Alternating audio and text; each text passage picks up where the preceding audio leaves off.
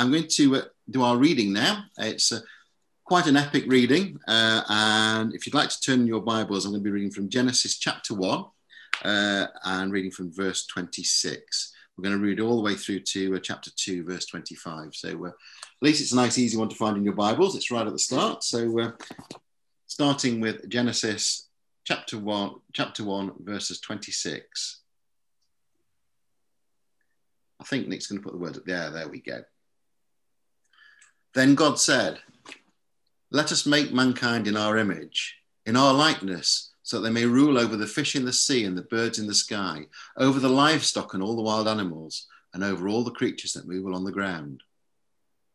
God created mankind in his own image. In the image of God, he created them, male and female, he created them. God blessed them and said to them, Be fruitful and increase in number, fill the earth and subdue it rule over the fish in the sea and the birds in the sky, and over every living creature that moves on the ground. Then God said, I give you every seed bearing plant on the face of the whole earth, and every tree that has fruit with seed in it. They will be yours for food. And to the beasts of the earth, and all the birds in the sky, and all the creatures that move along the ground, everything that has breath, that has the breath of life in it, I give every green plant for food. And it was so. God saw all that he had made, and it was very good. And there was evening, and there was morning, the sixth day. Thus the heavens and the earth were completed in their vast array. By the seventh day, God had finished the work he had been doing. So on the seventh day, he rested from all his work. Then God blessed the seventh day and made it holy, because on it he rested from all the work of creating that he had done. This is the account of the heavens and the earth, and when they were created when the Lord God made the earth and heavens. Now no shrub had, had, yet appeared on the earth, and no plant had yet sprung up, for the Lord God had not sent rain on the earth, and there was no one to work the ground. But streams came up from the earth and watered the whole surface of the ground. Then the Lord God formed a man from the dust of the ground and breathed into his nostrils the breath of life, and the man became a living being. Now the Lord God had planted a, a garden in the east, in Eden and there he put the man he had formed. The Lord God made all kinds of trees grow out of the ground, trees that were pleasing to the eye and good for food. In the middle of the garden were the tree of life. Eh, sorry, in the middle of the garden were the tree of life and the tree of knowledge of good and evil. A river, a river of water in the garden flowed through Eden. From there it was separated into four headwaters. The name of the first is Pishon. It winds through the entire land of Havilah, where there is gold. The gold of that land is good. Aromatic resin and onyx are also there. The name of the second river is Gihon. It winds through the entire land of Cush. The name of the third river is Tigris. It runs along the east side of the Ashur, and the fourth river is the Euphrates. The Lord God took the man and put him in the Garden of Eden to work it and take care of it. And the Lord God commanded the man, You are free to eat from any tree in the garden, but you must not eat from the tree of the knowledge of good and evil for when you eat from it, you will certainly die. The Lord God said, It's not good for man to be alone. I will make a helper suitable for him. Now the Lord God had formed out of the ground all the wild animals and all the birds in the sky. He brought them to man to see what, what he would name them. And whatever the man called each living creature was its name. So the man gave names to all the livestock, the birds in the sky, and all the wild animals, wild animals. But for Adam, no suitable helper was found. So the Lord God caused the man to fall into a deep sleep. And while he was sleeping, he took one of the man's ribs and then closed up the place with flesh. Then the Lord God made a woman from the rib he t- had taken out of the man, and he brought her to the man. The man said, This is now bone of my bones and flesh of my flesh. She should be called woman, for she was taken out of man.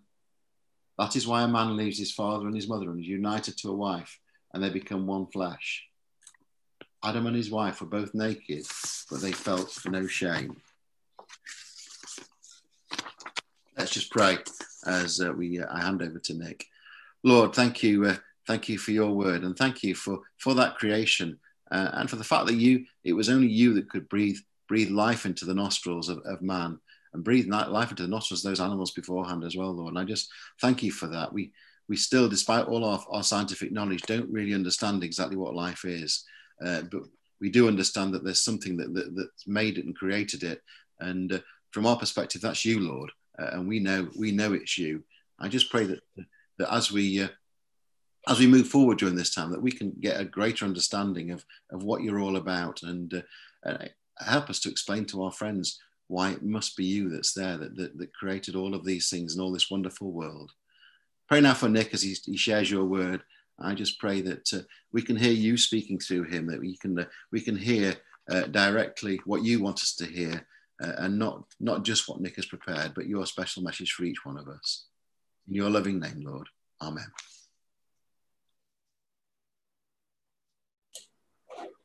Thanks, Bill. And thanks, Johanna, too. Um, we're going to start a series. We're going to look at um, God's covenant. So that's interesting. Now I've got the sun on my face. Is that all right? Or do you want me to get rid of that?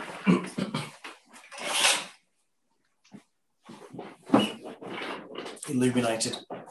We're going to look at God's covenants. And it is a subject we've, we've looked at before. Um, Ernie uh, took, took the subject quite a long time ago.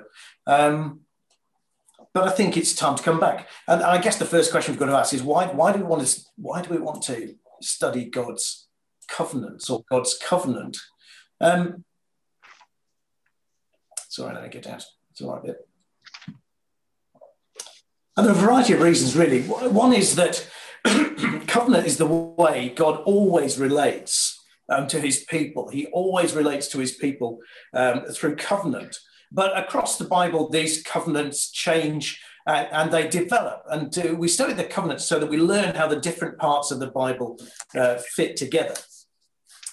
So, studying covenant equips us for reading the Bible. It helps us to know. Maybe you're doing a Bible in a year, um, and you come to different bits of the Bible and you think, how does this fit in? Well, studying the covenants hopefully will give you a framework uh, for understanding how the different bits of the Bible uh, fit together. Also learn, of course, how the different uh, bits of the Bible are, are distinct. In other words, as we look at different sections of the Bible, we get a sense that some of these things that we're reading about are eternal. Let's say we're reading uh, the law of Moses, and yet some of these things don't seem to be. Um, so the Israelites were told not to wear mixed fabrics. And the question is, does that apply to my poly cotton t-shirt? Does that mean I should throw it out and, and buy something else? Um, and it helps us with these kind of questions. How are the different parts of the Bible um, distinct. But most importantly, simply, it gives us the terms of our relationship with God. Gives us the terms. Um, it gives us the, the instructions. Uh, and I kind of just reflected yesterday that we, we live in a world um, without instructions a lot of the time. Um, so sellers, uh, as a rule, have, have, realized that we don't like um, the small print uh, when it comes to putting things together. So when you get a flat pack from IKEA, say, it comes with uh, a set of instruction, a set of, well, usually a set, rather instructions, a set of pictures. So I wonder whether you've seen this, this little person. And that was probably you. I, I reckon that at one point in your life, you, you've, you've opened a box of stuff from IKEA and you felt like that. You thought, uh? But I reckon, at least if you're a bloke, you've never done this. Okay, you've never actually picked up the phone. Anybody actually ever picked up the phone and um, and, and, and rung IKEA?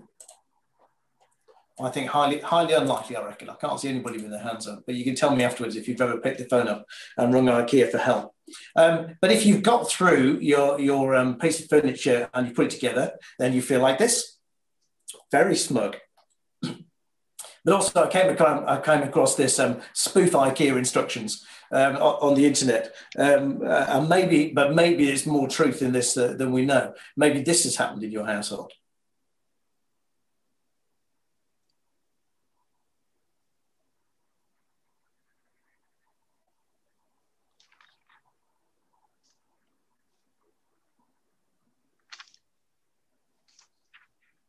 you realise you need somebody else. Uh, you go and get them for help. Um, one of you argues with the other, and you end up looking looking at uh, not talking to each other over over a pile of, of random bits of but uh, random bits of IKEA shelves. I reckon that's probably happened in your household as well. Or if you buy a laptop, um, you know something really complex, complex piece of equipment, um, and uh, these days. um, if you want the full instructions, it probably says somewhere uh, you, you, get a piece of paper with some pictures on, um, which you're supposed to understand. Uh, if you want more information, um, it says you have to go online, uh, you know, to this website, um, and that's the point where you realise, well, if I wanted to go online, I would have done, but I can't because my laptop's broken, and that's why I'm buying a new one. So we're used to entering into a new relationship with our stuff, and quite often having to make it up as we go along. Um, and our relationship with God is not like that. It, it's too important um, to get wrong. So I think if you're here this morning, you at some point in the past, you've become a Christian in the sense that you've trusted Christ's death as paying for your sins. You've looked at the cross and you've seen Jesus there and you said, He did that um, for me. You've taken Jesus' sacrifice and you've appropriated it for yourself. And you've trusted then that Jesus' righteous life, everything that he did was right and proper, which he did all the time, um, has been credited to you uh, by God. And you know that you're forgiven. I think if you're here this morning, uh, I trust that's happened to you. And then you kind of know that you should pray, you should read the Bible, and you should go to church. But maybe beyond that, you feel like, well, I'm with the IKEA instructions, and beyond that, I'm making it up as, as I go along. I don't really know what God has done for me, what God has committed to me. I don't really know what my responsibilities are before the Lord. But if we look at God's covenants, we'll get a much clearer idea. What has God done for you? What has He, beyond the forgiveness that He's achieved, beyond the imputed righteousness that He has given you, what are His resources? What has He promised you? What has He committed to your cause? What then can you ask him for in prayer? But also, on the other hand, um, what does he expect of me? What, what have I, when I became a Christian, what have I committed to him? And as we look at this, don't worry, in a sense, it comes in illustrated form. I think that's one of the reasons there are uh, the, covenant goes through these various stages in the Old Testament because each of them draws a different picture. Um, so it comes in um, illustrated form, as it were. So let's get started. What is a covenant? What is a covenant? A covenant just means a, a pact or a formal agreement or a, or a treaty. So we've signed a, a, a treaty with, with, the rest of Europe. There's a, a, Brexit pact. I'm sure pact. I'm sure you're really fed up of hearing about it. Um, but what it does is it sets expectations uh, on both sides. It sets commitments on, on, on, two parties. In biblical times, it wouldn't usually be uh, negotiated over six years. More often, it was a, a treaty signed between a conquered nation and a conquering nation there would be somebody who who uh, invaded somewhere else and they'd taken them over, uh, and there would be an arrangement, there would be a pact, there would be an agreement, um, there would be uh, a treaty. And God's commitment is always it, it's different from Brexit in a number of ways. One, it's always a life and death agreement. It's about ultimate realities. There is nothing more important, really, than this covenant that you that you have with God in life. It, it's a blood pact. It's always signed or sealed um, with blood. Um, blood is involved as we go along, less so in this covenant with creation that we look at this morning. Um, but blood is nearly always involved, and we, and we need to see why. And God's covenants are always divinely administered, they're always initiated by God. Uh, they are His sovereign arrangements, and as such, um, they are not negotiable. Um, we don't get to um, discuss the terms. We simply get to um, accept them or, or, reject them. So God's covenants are always, this is a summary, a bond in blood, uh, sovereignly administered. That's what one writer says. We're going to look at seven stages of God's covenant over seven weeks. I think seven is, is the number most people go for. Some people can find other uh, minor covenants in the Bible, but I think this is the most commonly agreed structure. We'll look at the covenant uh, with creation. We'll look at God's covenant with Adam. Then we'll look at God's covenant with Noah. Then with Abraham. Then with Moses. Uh, then with David. And then we'll look at the new covenant, the covenant that God makes with us um, in Christ. They're all bonds in blood, sovereignly administered. Um, but they're built to a climax. and they're built to one big picture uh, of what you and I have in Christ. And they're always about um, these same three things. They are always about God's people, in God's place, under God's rule, living under God's rule. So remember those three things, um, and you won't go far wrong. Uh, the covenants are always about God's place, uh, God's people living in God's place, and living under God's rule. And, and uh, following God's rule means how to live under God's blessing. And so we're starting today with uh, God's covenant with creation. So different uh, peoples and different religions have had different views of how creation happened. Um, according to a Celtic myth, the world was created when one of the gods uh, was sacrificed by his rebellious children, um, and his skull became the sky and his blood became the sea. It's nice, isn't it? Um, in a story told by the Bushongo people um, in Central Africa, a god called Bumba vomited up the sun after feeling a pain in his stomach. Um, and the sun then dried up the waters of the earth and the land emerged. And then, because he was still in pain, Bumba vomited up the moon and the stars. Okay. Um, and another creation myth, this one, uh, North American people and Indian people, and the god sent to the, um, the god of the As, Assiniboine tribe, um, he sent a muskrat to the bottom of the sea, covering the world, and the drowned body of the muskrat floated back to the surface. Um, but before its, its death, it had gathered soil in its claws um, and from that soil, um, the, the land was made. Really interesting, isn't it, that uh, all people want an account of creation, but doesn't that sound uh, make uh, the creation account that we read sound um, logical and, and sensible? What those all have, there's an element of chance about them. Whereas in creation, uh, in Genesis 1 and 2, we see God executing a really careful plan those are the things we would we would call myth. And a, a myth is a story that people uh, don't really believe is true but it fills a convenient gap. And genesis is not like that. This is a story uh, we're expected to take at face value i think. And in the story that we've read you'll notice that um, covenant the word covenant um, doesn't actually appear.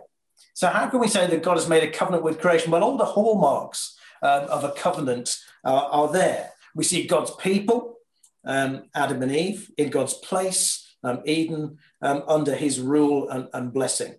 Don't eat of the tree of the knowledge of good and evil. We'll look at more of that in a, in a minute. And interestingly, in Jeremiah, um, when the Lord comes to him, he says, If you can break my covenant with the day, my covenant with the night, so that day and night no longer come at their appointed time, then my covenant with my David, my servant, can be broken. So there are kind of hints later on in the Bible that um, this is a, uh, implicit here in the fact that God has created um, is a covenant relationship because it deals with God's people in God's place um, under God's rules. In other words, how to live in his blessing.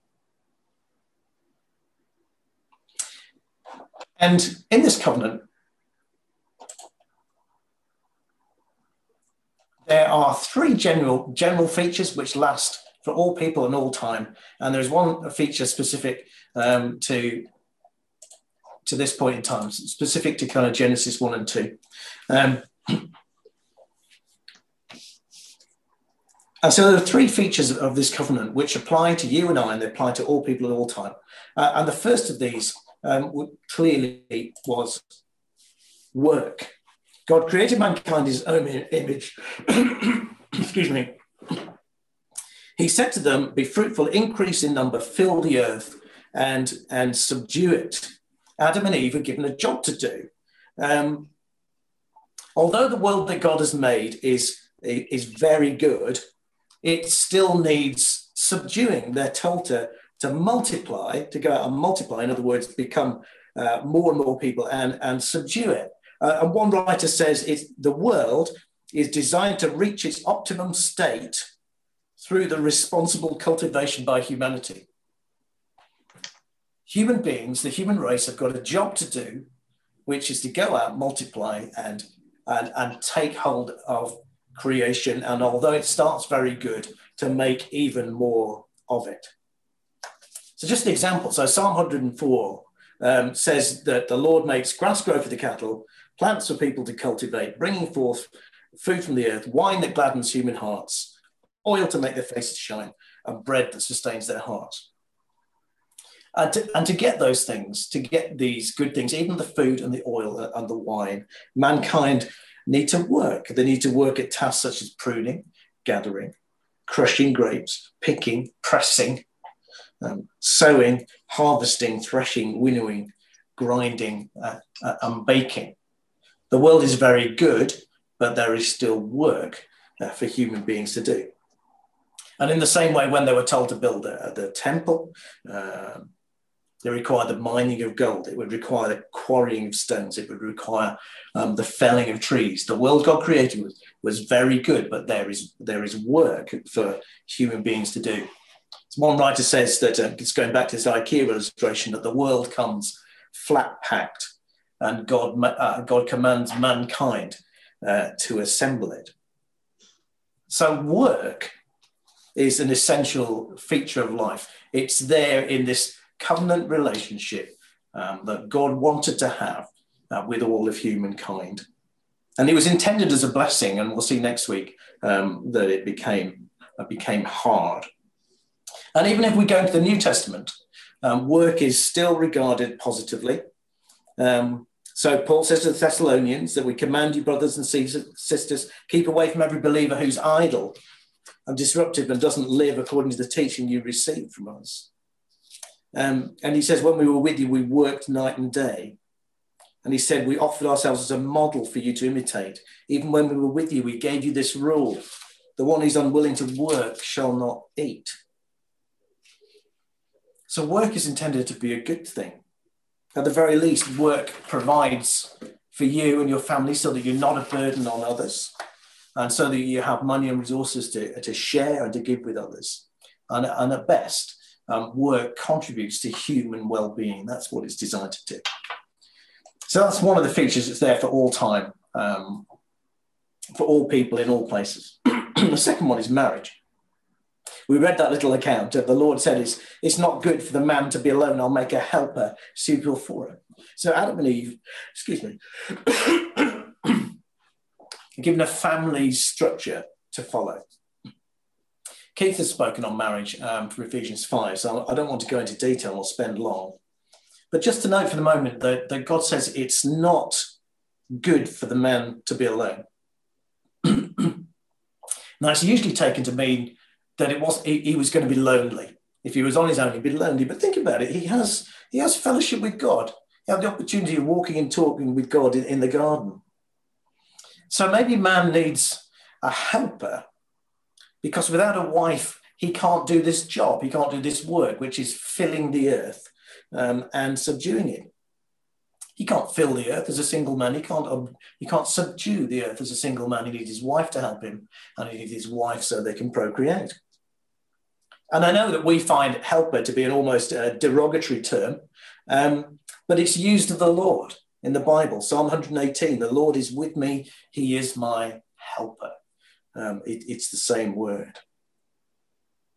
But this arrangement in, um, in Genesis 2, it does imply um, that the role of, leading the family is, is, given to the man, particularly because he's held responsible when everything goes wrong. More of that next week. And the Lord institutes marriage in a really unusual way. He takes this rib um, out of uh, out of Adam's side and, and makes Eve with it. And we're told for this reason, because for this reason, because this is how God created, a man shall leave his father and mother and be joined to his wife, uh, and they shall become uh, one flesh. And so a man is like a rib cage missing a rib. He feels incomplete um, without a without a woman by his side. He has a strong desire for the female body, and a woman is like a a, a rib looking for a rib cage looking for a man uh, to hold her um, and be with her. And so, uh, one writer suggests that marriage is this place where, because uh, men and women have been created a, as a rib without a rib cage uh, and a rib cage without a rib, um, men and women are wanting to come together uh, and form a union. And when they do come together, they form one flesh, they, they form one whole body again. And that's why I think that desire uh, for, for intimacy between a man, and, man and a woman, sexual intimacy is such a powerful thing. Uh, it's a desire to be a whole body again. And that's why marriage can only be between two people of a different sex. It's the rib and the rib cage um, reuniting. That's why it can only be between um, two people uh, and not more. And that's why uh, divorce shouldn't happen if at all possible. Jesus said at the beginning, God made them male and female. And he said, For this reason, a man will leave his father and mother and be united to his wife, and the two will become one flesh.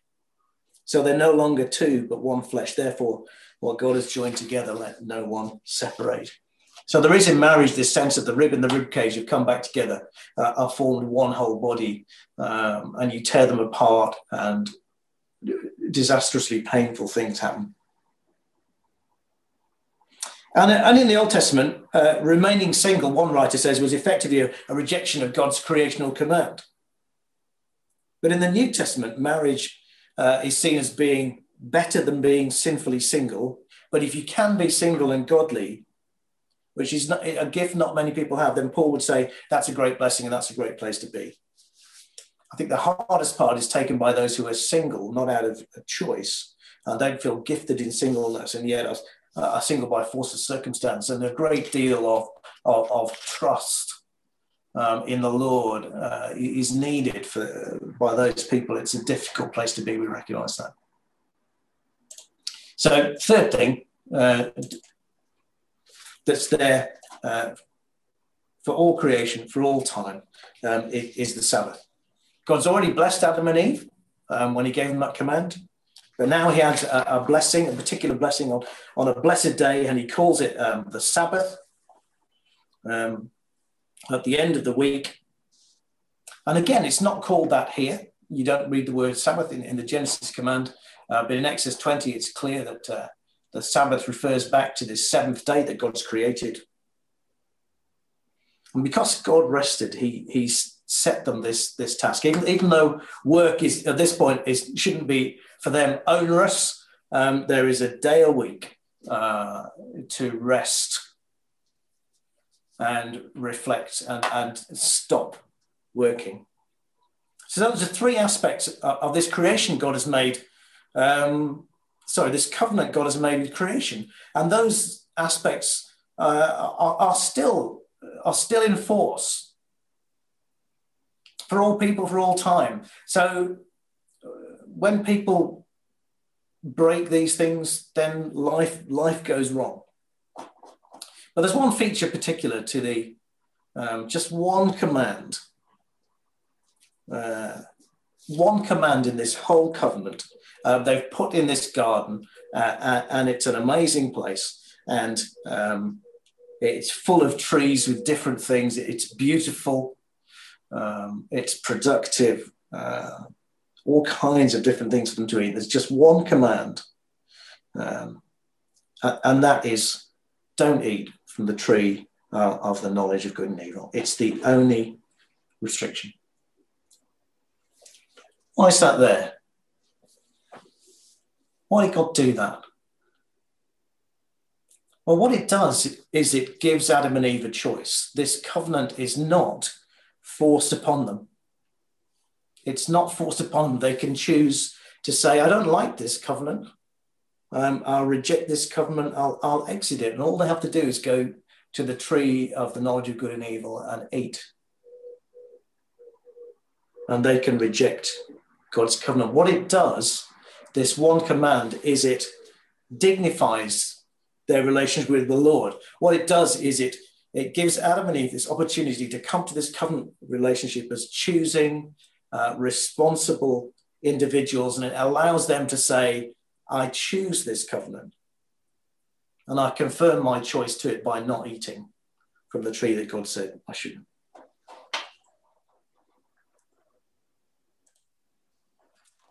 So some things I want us to learn. and the first is simply this God has given us the exciting challenge of taming and not trashing um, the world that He's given us. There, there are raw materials uh, throughout the creation. They're ready to be to, uh, put to good use.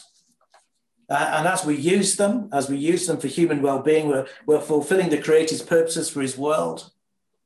There is dignity in work. There should be dignity in work.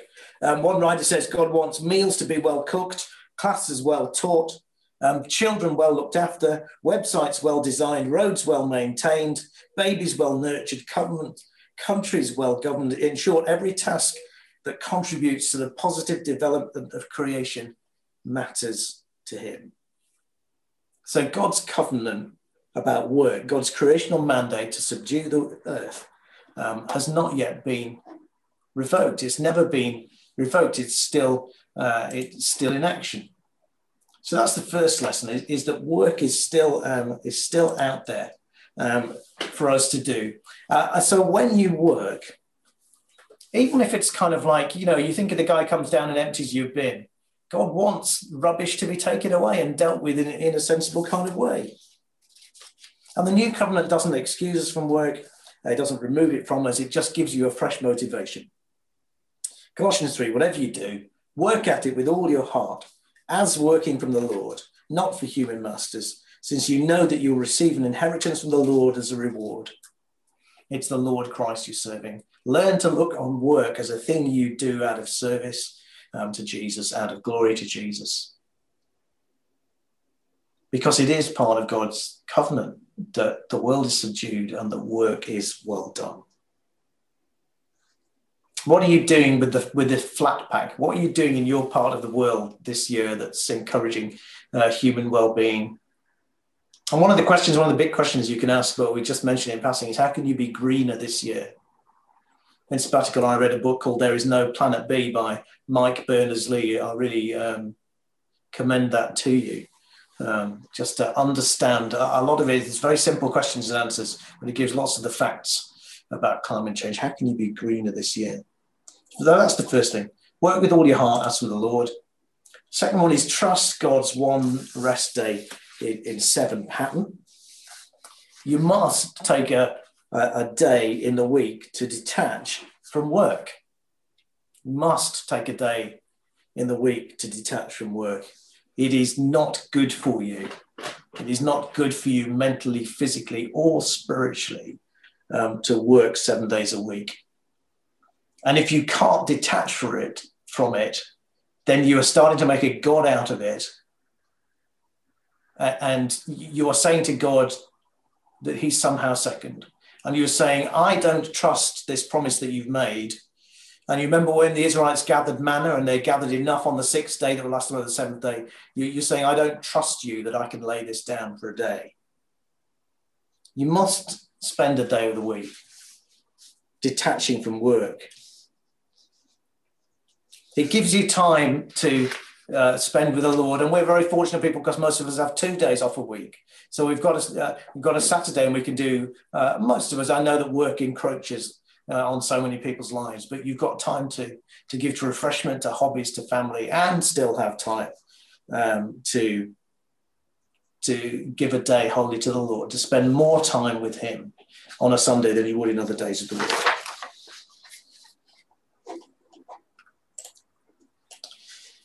stick with God's countercultural plan for marriage. This is something we're going to do. We're doing, going to do as a church. Um, we, we, don't apologize about it. It's very difficult to do in, in this day and age. Um, it's become an offensive thing to the culture around us. We recognize that. But we're going to stick uh, with, with this message because this is God's plan. This is God's covenant with creation. Uh, and to break it is to um, is, is to invite disorder, is to in, invite, to dishonor him and to invite his displeasure. God's plan for marriage is one man and one woman for life. Our marriage is the context for sex. A marriage should be ideally with a Christian partner, sticking with God's countercultural plan for marriage. Understand that when these three basics, no one is outside the covenant this earth is not a kind of neutral place and whereas as if we could say christianity is a thing that we kind of opt into um, because uh, be, because we liked it it was our choice and everybody else is on neutral ground. No, everybody else is still in the creation that God created. There are still people who are rejecting God's covenant. And I think this is the background to the gospel. I think so often when we're talking about sin, particularly with children, uh, we, we talk about some kind of standard of goodness and badness, where you can't redact that. You can't uh, you can't separate that from one's relationship to God. The essence of sin is, is self rule rather than, than God rule. So we struggle sometimes, I think, to say all have sinned and fall short of the glory of God. Because we look at vaccine producers, I think they're doing a fantastic thing, which is encouraging um, human well being. But the question is whether they're living their lives, whether the question is not whether they've done great scientific work, which is a great benefit. And we would say that is good in all kinds of ways. But the question is, are they living their lives uh, where that goodness is, uh, where they're offering God the honor of all the things they do? Are they under self rule or are they under God's rule? That's the essence of, of sin, and that is the background to the gospel. And nobody escapes that. There is no neutral ground. Hope for the new Eden. Really important. We talked about hope, didn't we, back in Ephesians 1. Um, and actually, that was one of the moments I think where I knew I needed a sabbatical because I recognized that hope wasn't functioning particularly actively in my life, and quite a bit, quite quite often, my heart was would move in little despairing ways. I think, oh no, this is never going to work, kind of ways. And our hearts should ache for the future, but also have this hope. The same way we said back then that you you look forward to your summer holiday and we're looking forward now, aren't we, to a time when we can, you know, meet with family and friends again, where, where we can go places uh, where the sun will shine, or we look for that time off work. Well, the new creation that God is going to create, the new Eden, should pull on our hearts in that same way. Uh, there is hope for a, a rest um, in God's new world, uh, a time away from work, a time with friends, time with family. But I think importantly, right from the start, we notice then out of this covenant with creation um, that God's word is always the key to God's blessing. God's word is always the key to God's blessing. If Adam and Eve obey this one word, don't even eat from the tree of the knowledge of good and evil, all God's blessings are free for them to take for as long as they like. And I think the implication of the tree of life being there is that, they live, they will live forever um, under God's blessing. And it's God's word. All they need to do is listen and obey God's word. I want you to find out for yourself, if you haven't already, that God's word is always key to God's blessing reading the Bible is, is, is, so fundamental to us. And I know we come back to it and we make it sound like a chore. I don't know how to make it not sound like a chore, but, but it isn't a chore. It's the key to God's blessings, the key to living under um, His blessing. Um, it's the key to knowing Him. It's the key to being strengthened uh, against sin. God's word is a living and active thing. Um, it is key to living under God's blessing.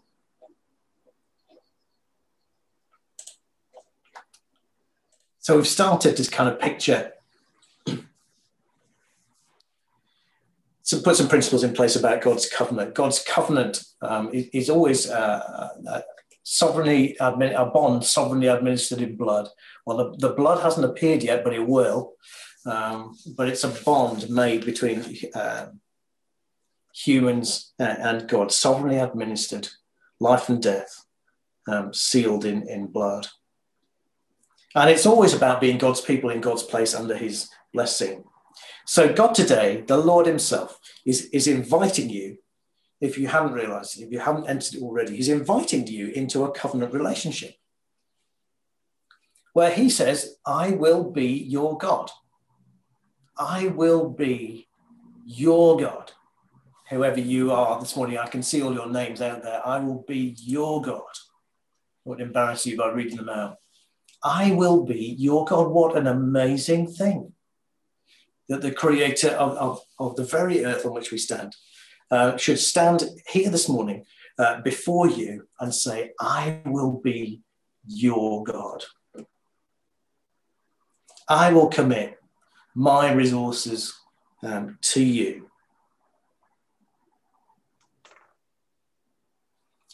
Are you ready for that this year? Are you ready to say, God is my God? Are you ready to ask Him for more? Are you ready to rely on Him more? Are you asking Him to be the spirit of wisdom and revelation so you'll know Him more? So you'll know this power that is more, uh, that power. I will be your God, He says to you today. And He says, You will be my people. And yes, you out there, all in your little box at the top of my screen individually, um, but also you, Staines Kong, you will be my people. I will call you by my name. I want you to be like me. Obviously, that comes into you will be my people. So, are you ready this year for a journey into godlikeness that we've never known before? maybe a bit of a kick up the pants, maybe growth where it has stalled. Well, then keep listening. Start by praying. And today, reflect upon these words that, that God says to you I will be your God, and you will be my people. Let me pray and I'll hand back to Bill. Lord, how amazing that you would say to us this morning, I will be your God.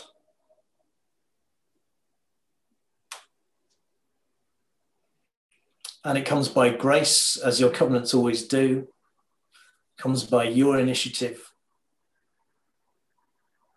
it comes by your arranging, that arranging that reaches its fulfillment at the cross, and then the resurrection and the sending of the Spirit. You say this morning, I will be your God. And you can, you will be my people.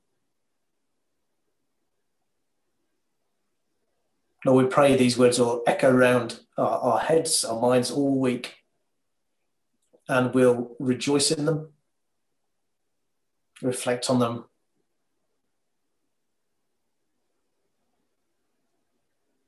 and you'll lift our spirits through them. I ask it in Jesus' name. Amen. Amen. Bill, back to you.